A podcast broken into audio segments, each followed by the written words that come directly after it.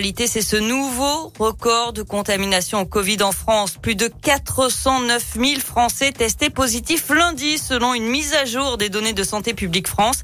Ces dernières données ont été communiquées aujourd'hui après la remontée des résultats qui n'avaient pas été pris en compte entre lundi et mardi, indique le Parisien aujourd'hui en France.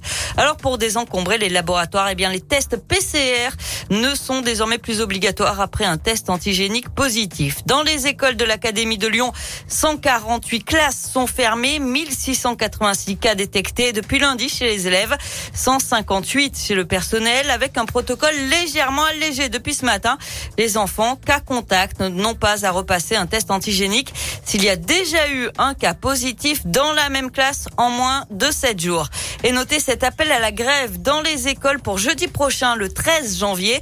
Le syndicat SNUI PPFSU réclame notamment le retour de la règle un cas positif égale fermeture de la classe, l'isolement des cas contacts intrafamiliaux, une politique de tests préventifs hebdomadaires salivaires systématiques ou encore des masques, des autotests et des capteurs de CO2 dans les écoles.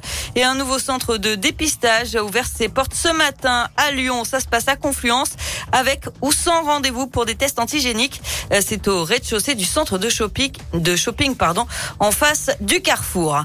L'actualité, c'est aussi un adolescent présenté à un juge aujourd'hui dans le Nord-Isère. La nuit de la Saint-Sylvestre, il avait envoyé une vidéo de décapitation à ses camarades lors d'une discussion sur Snapchat. Ça s'est passé à Pont-de-Chéruy. Les parents d'une adolescente ont porté plainte. Selon le Dauphiné libéré, l'expéditeur âgé de 14 ans et originaire de Villette-Danton a été placé en garde à vue hier et sera présenté au parquet dans la journée. Le coup d'envoi du salon de l'étudiant aujourd'hui, c'est jusqu'à dimanche à Eurexpo. 300 exposants sont présents pour orienter les jeunes vers leurs futures études. Attention, il faut se préinscrire avec des créneaux de visite. C'est gratuit. Ça se passe de 9h à 17h. Passe sanitaire et masque obligatoire. On passe au sport et la question de l'arrêt du Dakar qui se pose après l'explosion qui a touché un véhicule cette semaine. C'est ce que dit ce matin le ministre des Affaires étrangères Jean-Yves Le Drian qui évoque la piste d'un acte terroriste en Arabie Saoudite. Le pilote français Philippe Boutron, grièvement blessé, est sorti du coma. Il est rentré en France.